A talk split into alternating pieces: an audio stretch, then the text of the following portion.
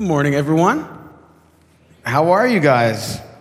Good. Yeah, happy Sunday, happy fall, happy scrape your windows, feels like Winnipeg Day. It's good to be out there for that. Uh, my name is Chris Demani. I'm the lead pastor for Village Church Surrey, and uh, we finished the, the, series anything goes and in that series we obviously tackled a whole bunch of big questions. And there were questions that uh, everybody kind of voted on sent things in and there were really controversial topics like big topics ones that are easy for us to fall on different sides of the fence on as people just as christians even and as we get into the text and try and realize what the authority says about it we get caught up in a whole bunch of different things of what does it mean? Uh, what, what do we do with that? How do we answer this? How do we apply these things that we believe? And what does that look like for us as a church and as a community? Um, and it's really easy for those kind of things to divide us. For anything that we go through, anything we discuss and talk about around big issues, um, it's easy for us to be divided by it. They're kind of the issues you don't normally want to walk into unless someone else is going to answer your way for you, and then you're excited to support it. But as soon as something goes a little sideways from what you would believe, it starts to get divisive. And I think the Christian church, I mean, uh, and I've recognized this being raised in the Christian church. I've seen this a lot. I've seen churches split over big issues. I've seen all these different difficult conversations, relationships melt apart and fall down because people have different opinions on what something says or what to believe or how to apply it.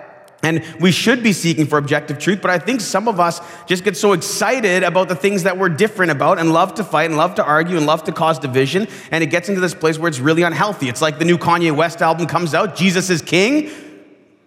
And some of you have been rapping to that all week, and some of you don't love it and, and it causes this division of what the church should look like and how Christian is that person and what does that actually mean. And it's not really a great reflection to the outside world. A bunch of people who aren't Christians, some of you in here may not believe in Jesus or follow Jesus or might be wondering what this whole thing is about. And it's not a great witness, meaning it's not a great example of what God calls our church to. He actually calls us to unity in a whole bunch of different things. He calls us to unity about how we love one another. He says, hey, love one another, serve one another, before one another, be with one another in different ways so that we can support each other. And then we come to this place where we get around these issues and we divide and we divide and we argue and we infight and it gets really messy. And I want to encourage you to the opposite. I actually want us for today to go into the, cha- uh, to the book of John. So if you have your Bibles, turn to the book of John. If you don't have a Bible, we put Bibles at the doors in the entrance to every single entrance into this auditorium, and we put them there for you. I mean, not just for you to take and not read and to throw into your bookshelf so it gets filled up because um, you have so many other papers and stacks in there, but the actual ones that you can keep and read and t- hold on to. And the reason we want to go to John is because John paints this really beautiful picture of who Jesus is and gives us the character of Jesus because that's the biggest question. The biggest unifying question in the church is what is the gospel, meaning what is the good news, meaning what has Jesus accomplished? Who is God? What has he accomplished? And what does he want us to do with our lives? And those are the things that should unify us. So if there's things dividing us, sometimes we need to look past the secondary issues and move to the main issue, which is who is Jesus and what has he accomplished. And in John chapter 4, we see this really unique individual account of what Jesus has done, of uh, where, where he kind of talks to this one woman at this well, and we see how he treats somebody. And in this moment, just like a whole bunch of the moments in John, John's this beautiful book okay, if you don't read your Bible often or if you really haven't ever started, I often encourage people, I say, hey, start in the book of John because John has this beautiful layout of Jesus' life. It's a look into the life and ministry of who Jesus is and his time here on earth. And it gives you a real picture of these individual conversations that Jesus has with people. It's really intimate. It's an intimate view into how he acts and how he functions. And in that, we see the character of God on display. And then we see the character of God through the life of Jesus. And that's something I think we need to learn from because it helps us in our individual interactions with Jesus as well. So let me give you a bit of the setting as you walk through it, just so you understand what's happening, but I'll read through the text and kind of give you that as we go. Now, when Jesus learned that the, Pharisees, that the Pharisees that had heard that Jesus was making and baptizing more disciples than John, although Jesus himself did not baptize, only his disciples, he left Judea and departed again for Galilee. So Judea is in the south, Galilee's in the north, and there's this place in the middle called Samaria. And Samaria is a place that nobody wants to go. Like Samaria is the place you avoid. They'd often travel from Judea to Galilee, the Jewish people would, because those two places, those two regions were predominantly Jewish, but the middle, Samaria, was this syncretistic syncretistic mishmash of people that they often wanted to avoid. It was like they were avoided like they were the plague. Um, I get to travel with Mark once in a while when he goes speaking, and he went speaking in Nashville this one time. And Nashville's a really cool spot, but there's a lot of not really cool spots around Nashville that are really culturally unique. So we're driving uh, to this place called Ocoee, which is like two and a half hours southeast of Nashville. And as we're driving, the craziest cultural shock changed, okay? It went from like this cool music scene where everything's trendy and hip to this crazy backwoods, like dirty South Nashville experience you'd like, outside of Nashville experience you'd uh, think you'd appreciate. And you, drive through it, and there's guys like waving Confederate flags, and we're driving down the highway, and there's dudes sitting on the side of the road, like shooting fireworks at cars, chugging like Pabst Blue Ribbon, like bring back NASCAR year long. You know, like this is like, it was the craziest experience, and I was like, man, this is a place you'd never want to go. If we weren't going to actually like speak, if Mark wasn't going to speak there and I wasn't traveling with him, I wouldn't want to go through this road to Ocoee. It wasn't a cultural place you'd want to go. And yet in the text, we see that Jesus said he went through there, that he had to, that he actually passed through Samaria, and he came to this town of Samaria called Sychar, in the field, near the field that Jacob had given to his son Joseph. Jacob's well was there, so Jesus, wearied as he was from his journey, was sitting beside the well and it was about the sixth hour. And the sixth hour is noon, and this is important. So Jesus is hot and tired from his journey. Okay, he was fully human. He's fully God and fully human in his humanity. He was tired. He goes to sit down next to this well. And there's something we should recognize in the story. So Jewish readers historically, if you um we kind of know how stories go, right? You think of like a romantic comedy or a love story, you, you know the story, right? You know the timeline of the story. This unlikely guy is going to fall in love with this beautiful girl, and there's going to be something from his past, and that where a relationship or something's going to happen, and you know that thing's going to break them up for a period about three quarters of the way through the movie, and your heart's going to flutter, and you're going to hope they get back together, but you know they will. And ultimately, he, he makes up for it, or she gets over it, or whatever it is, and they end up back together. It's this common story. You know something's going to be answered at a certain point, right? You can tell when the, when the climax is coming coming to a point you know something's going to happen. It's the same thing in this. Every time the Jewish people, every time you see a well in the Bible, a well story, something happens at a well, when they note that the people are coming to a well, you know that it's actually answering this larger picture. And the Jewish people knew it's answering a larger picture of the restorative narrative of what God is doing to redeem his people. Okay, it's these Jewish people. If you look back in Genesis chapter 24, in Genesis 29, okay, you have Abraham, you have Jacob, you have these questions of lineage where God has said, through your lineage, I'm going to redeem my people. And it looks like Abraham isn't going to have have any lineage? And then he meets at a well, and the answer comes, oh, this is how God's gonna restore his people. There's an answer coming. Same thing in 29 with Jacob. How's the lineage gonna happen? Oh, it's at a well. This is where this is gonna be redeemed. Same thing happens with Moses. He kills a guy in Egypt, flees, and you think that God's people and the redemption story for his history is all over. The hero's running away from something, from this thing, and then he ends up at a well and you hear for this moment, you're like, ah, the story's about to change and redemption is coming. And here we have Jesus at a well. And the larger picture is if Jesus in, this is the first year of his ministry, if he's in this place, he's going on a journey, he's tired, he's walking away from Pharisees who he's sick of dealing with, and he ends up in this place in Samaria, a place a Jewish person should not be in the middle of it, sits down at a well, you're saying, hey, there's going to be something here for us to learn about the redemptive story of who God is and how we can be saved through it. And it continues. This woman, a woman from Samaria came to draw water. It was 12 p.m., it was 12 in the afternoon. You have to recognize that this is not when people naturally just went to get water. So it tells us a little bit about who this woman is, It gives us a little bit about her background, about who she is. The, the actual, uh, the time people would go, the well itself in the culture was kind of like a coffee shop, okay? If any of you from small towns in Canada, you have like usually like Tim Hortons, that's like the cultural hub of that small town. And you go there and you can catch up on the things that are happening, kind of the gossip of the town. Like this is where people go and chat and talk. But outcasts wouldn't normally go to the well with everybody else. Normally, you go to the well in the morning when it's cooler in the day, not in the middle of the day when it's super hot. The sun's out, it's hot, it's the middle, you know, it's by the Mediterranean Sea. It's not a, like a kind place out in the heat. And, but this woman is going at noon. So, what does that tell us about her? It tells us that she's actually not part of the normal community of people that are there. We're going to learn why in a little bit. And then Jesus said to her, Give me a drink. For his disciples had gone away into the city to buy food. The Samaritan woman came to him and said, how is it that you, a Jew, ask for a drink from me, a woman of Samaria? For the Jews have no dealings with the Samaritans. She has this big question. She says, This is not normal for you to be talking to me right now.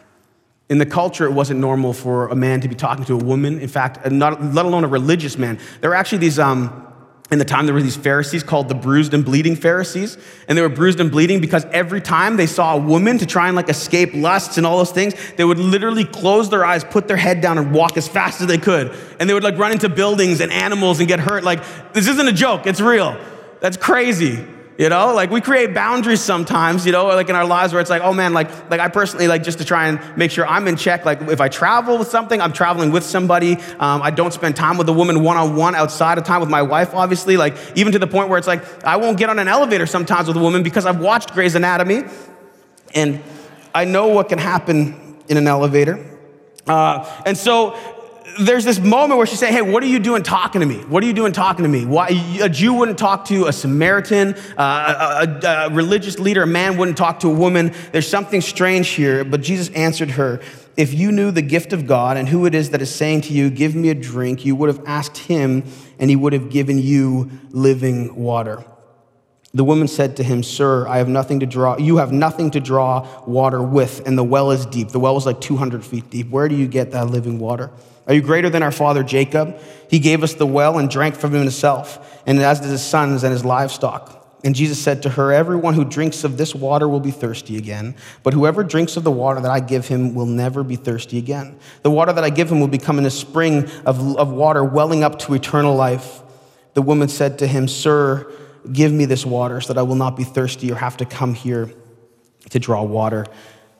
There's this thing, uh, this offer of living water it's, it's a bigger metaphor and picture of what's happening at the well. This woman is going to great lengths to hide um, who she is She's going to great lengths to stay away from the community. She's going to great lengths to try and find uh, this thing that's, that's giving her uh, and, and, and, satisfying this thirst in her life. And some of us in our own lives are going through incredible lengths to try and satisfy ourselves apart from Jesus, running to every which thing we possibly could to try and give our lives fulfillment and purpose and meaning. And we're finding that it's just this awful return of short satisfaction, of short gain, of short immediate gratification where we're just running to it and it fulfills us for an instant and it satisfies for an instant but it doesn't satisfy us for long term. And maybe you're running into this. Maybe there's things that you comfort your life with. Maybe it's things like substance abuse or alcohol. Maybe it's things like lust and sexuality. Maybe it's things like experiences or achievement. Maybe it's things like success and education. Maybe it's things like family and relationship. Uh, it could be anything. There's all these things that we identify ourselves as the primary things we should be striving for in life. And a lot of times, if you're parents, you tend to project these things on your kids.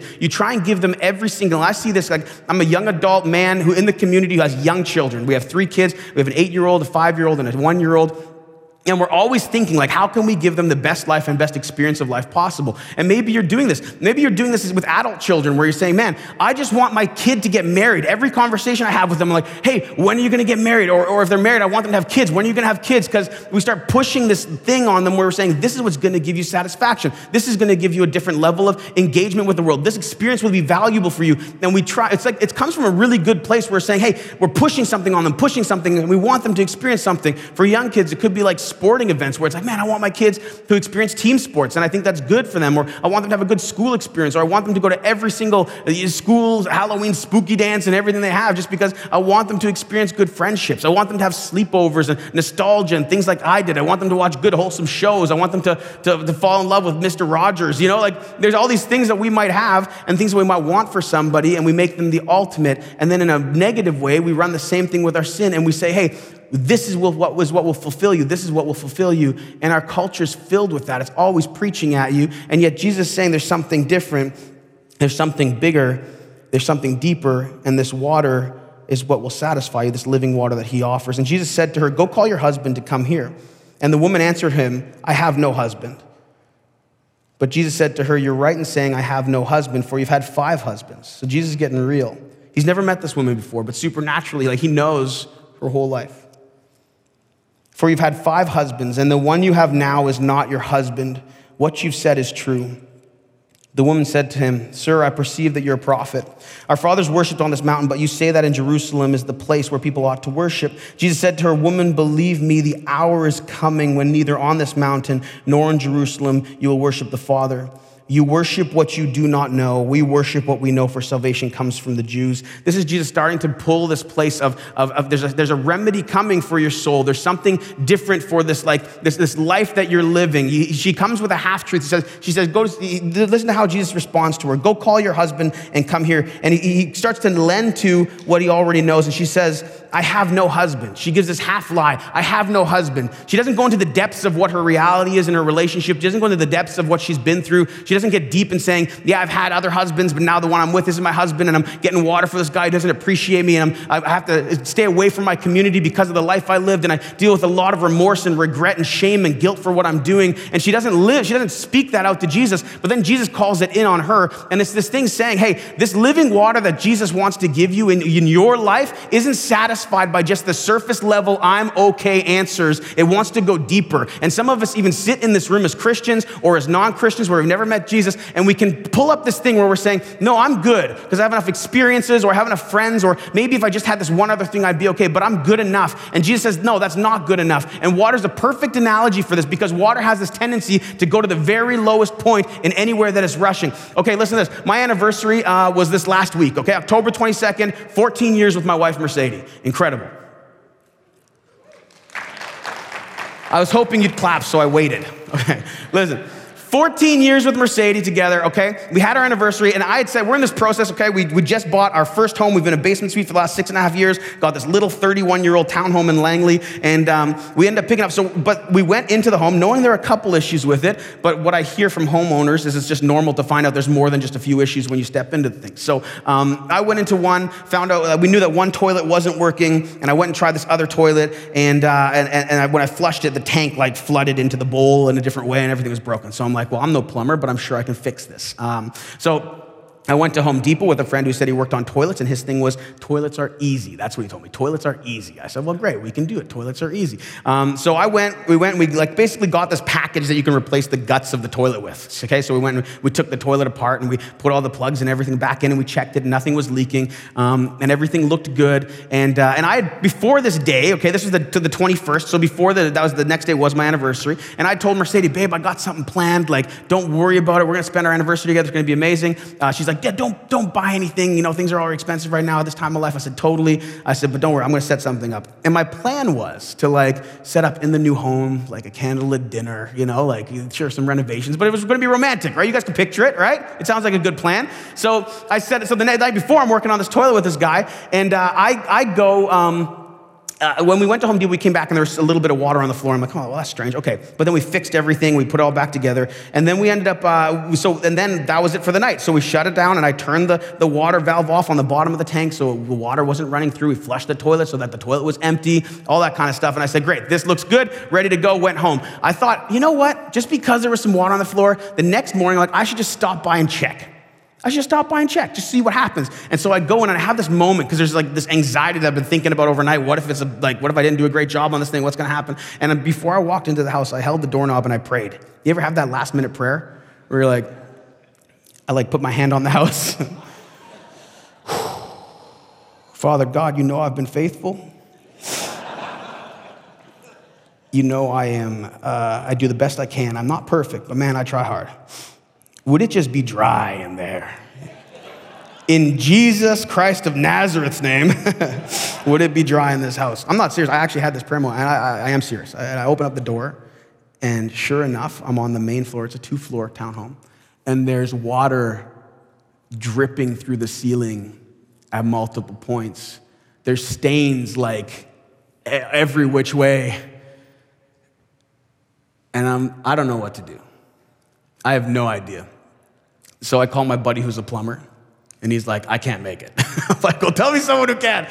So I call this other guy, and uh, he comes over, and, and it's like the, the, the valve on the tank over the last 31 years, I guess all the actual like rubber inside it eroded. So all it was doing all night long was pumping water into the tank, and then the new pump that we installed, it wasn't working. It was broken. So it was the perfect two pieces together that didn't let it stop filling up the tank, and the tank just overflowed all night long into the home. Uh, so I learned something that day because I, when I was on the phone with my plumber buddy, I'm like, okay, I know the source of the leak. It's a one toilet that's right here. But why is like my whole ceiling all of these different spots and drips?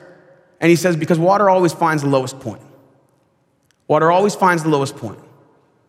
And this living water that Jesus is offering to this woman isn't satisfied with this surface level, top level stuff that's saying you're okay. It wants to find the lowest point. And he doesn't want to find the lowest point. He wants to work through all your cracks. He doesn't want to find the lowest point just because he, so he can condemn you or give you guilt. It's because he wants to heal you.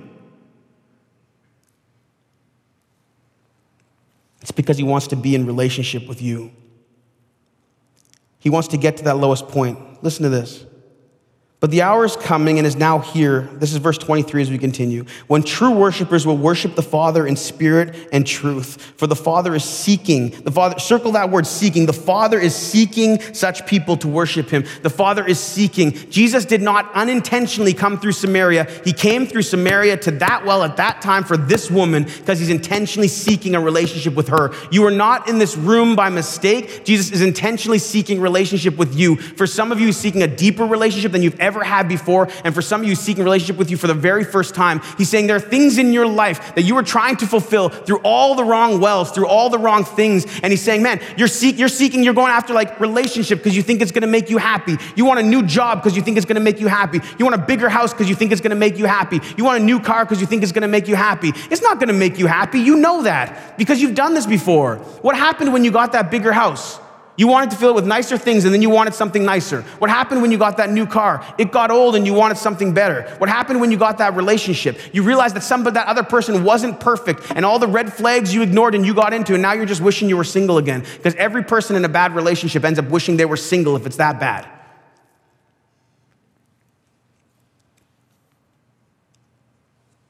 The water wants to find the lowest point God is seeking such people to worship him because he knows what they actually need.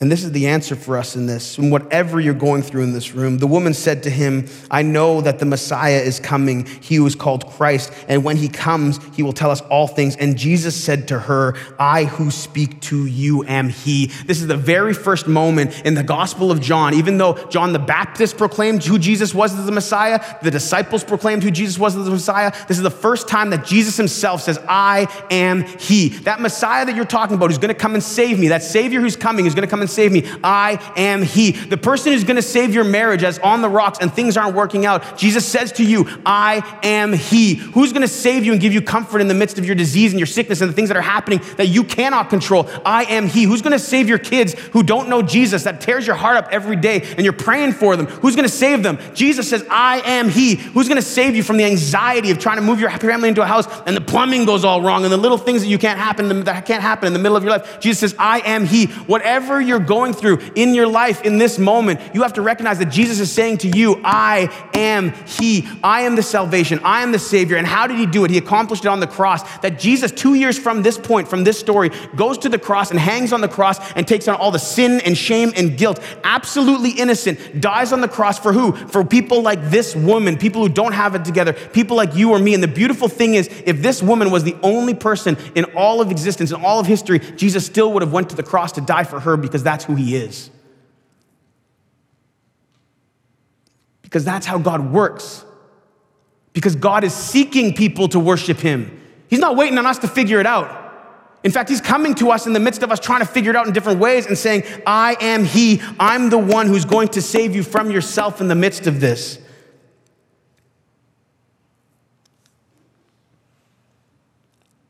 Just then the disciples came back, verse 27. They marveled that he was talking with a woman, but no one said, What do you seek or why are you talking with her? I mean, Jesus was always blowing things up, he's always doing things differently. Listen to the woman's response to this. So the woman left her water jar and went away into town and said to the people, Come and see a man who told me all that I ever did. This can this be the Christ? She dropped everything she had. The water jar she was using to fill up her water, the thing that she was, all the, all the things that she was feeling that brought her there at noon, all the shame and guilt she was feeling, she just left it. She just left it at Jesus' feet. She left it at Jesus' feet, accepted who Jesus was, and went back to tell other people about him. What is it that you're carrying right now? What is it that's giving you anxiety? What is it that's giving you fear? What is it that's giving you discontentment? What is it that's giving you shame? What water jar do you need to leave at the well? What thing in your life do you have to just give up and give to Jesus for another time? He said, Jesus, I can't get over this sin on my own. I can't get over this anxiety on my own. I can't get over this bad relationship on my own. I can't figure this out. I can't figure my kids out or my relationship. I can't make myself get more money and make myself happy that way. What is it the thing that you need to leave at Jesus' feet and actually repent of? What's that thing? But it doesn't end there. If we skip to verse 39, this woman goes and runs into town, and she doesn't run into town ashamed.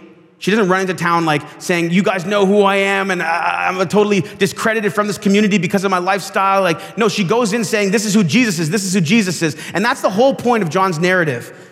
John, throughout this whole gospel, in John 20, 31, he frames it. This is why he wrote this book. But these things are written so that you may believe that Jesus Christ is the Son of God, and that by believing you may have life from his, in his name. This is John's purpose for the whole book. This whole story is about that. This woman goes back, not about her reputation, not about saying, man, I've been forgiven my sins, but saying, this is the Christ, this is the Messiah, this is the one you should follow, this is the one who will save you, this is the one who's going to save you and be the Messiah, the one to save you from yourself. And she goes back, and in verse 39, it tells us this was the response that many Samaritans from that town believed in him because of the woman's testimony. This woman was someone that people generally, obviously, because of the way she was coming to the well, people didn't want to listen to. And you might feel like that's you. You might feel like, man, I am not the person that God is going to use to change a city, to change Surrey, to change my community, to change the people in my townhome complex, to change people in my apartment block, to change my landlords in my basement suite, to change the people around me, my colleagues. I'm not that person. And we get stuck in this thing and all the reasons why we wouldn't be, all the things that we don't have, all the things that we can't do. I remember I was on this uh, at a conference in Orlando and I was in this place where I was feeling exactly that. Because I don't know uh, if you guys experience this. When you get to stand up and speak on a stage that one of the best speakers in North America gets to speak on every single week to a group of people who listen to the best of the best, your insecurities can start to get the best of you. Okay? No, seriously. You can think, man, these people aren't going to respect what I have to say. I'm not lightning in a bottle. I don't have the same brain or mind or reading ethic like he does. And so I'm sitting in Orlando and I was sitting with Mark and I was talking to him about this and talking to my struggle about this. Let me set the stage for you for a second. We were in a hot tub just before then. And now we're around a fire pit so I'm half naked, don't picture too long, dripping wet from my shorts. And I'm actually mourning the fact that I don't have the same gift that somebody else does. I'm saying, God, you're never gonna use me in that way, so what am I even doing? I'm pretty insignificant. I'm feeling pretty insignificant right now.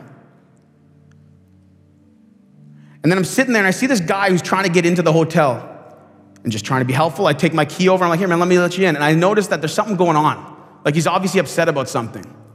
So as I'm letting him in, I say, hey man, are you doing all right? He starts to open up. He just lost his grandmother. They were super close. He had just moved away. He wasn't close to her, and he's having this real hard time trying to figure that out. And so I bring up my relationship with Jesus. I ask him about his history with like anything spiritual and sort of like support he has, and he says he doesn't believe in anything. I said, listen, man, something that brings me comfort is when I pray to God, and I believe he wants to comfort you in this moment. Can I pray for you? And the guy says, yeah. He doesn't know who to turn to. And so I put my hand on this guy's shoulder and I just start praying that Jesus would comfort him in that moment. That Jesus would comfort him, that Jesus would show him who he is, that the Holy Spirit would do something in this moment just to bring peace to this whole situation. And the guy collapses into my arm and starts crying, hugging this half naked, dripping wet, full grown man. He starts crying. You know what I heard in that moment? It felt like God was telling me, This is good too. This is good too. This is good too. Not because of what I've done or what I'm able to do, but because of who God's made me to be and what He wants to use me for.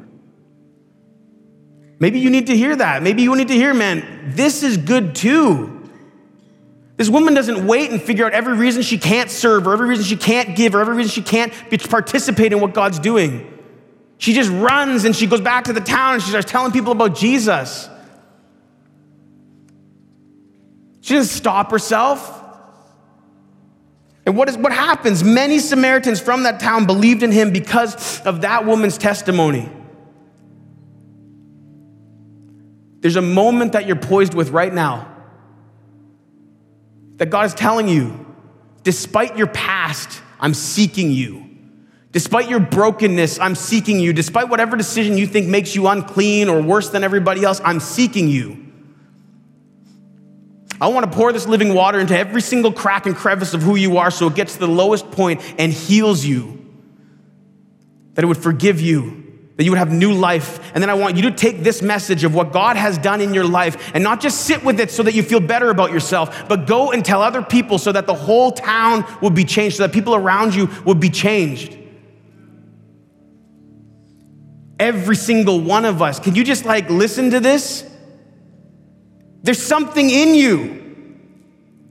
There's something God wants to do through you.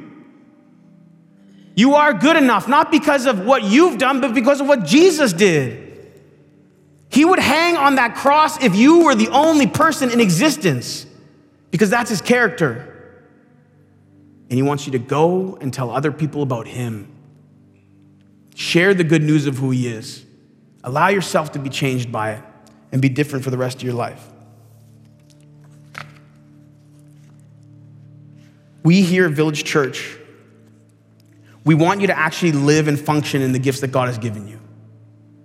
We have so many people who are doing that in so many different ways in local mission, globally. We have ones that are happening in and outside the church. But even on a Sunday, there's so many opportunities for you to get in.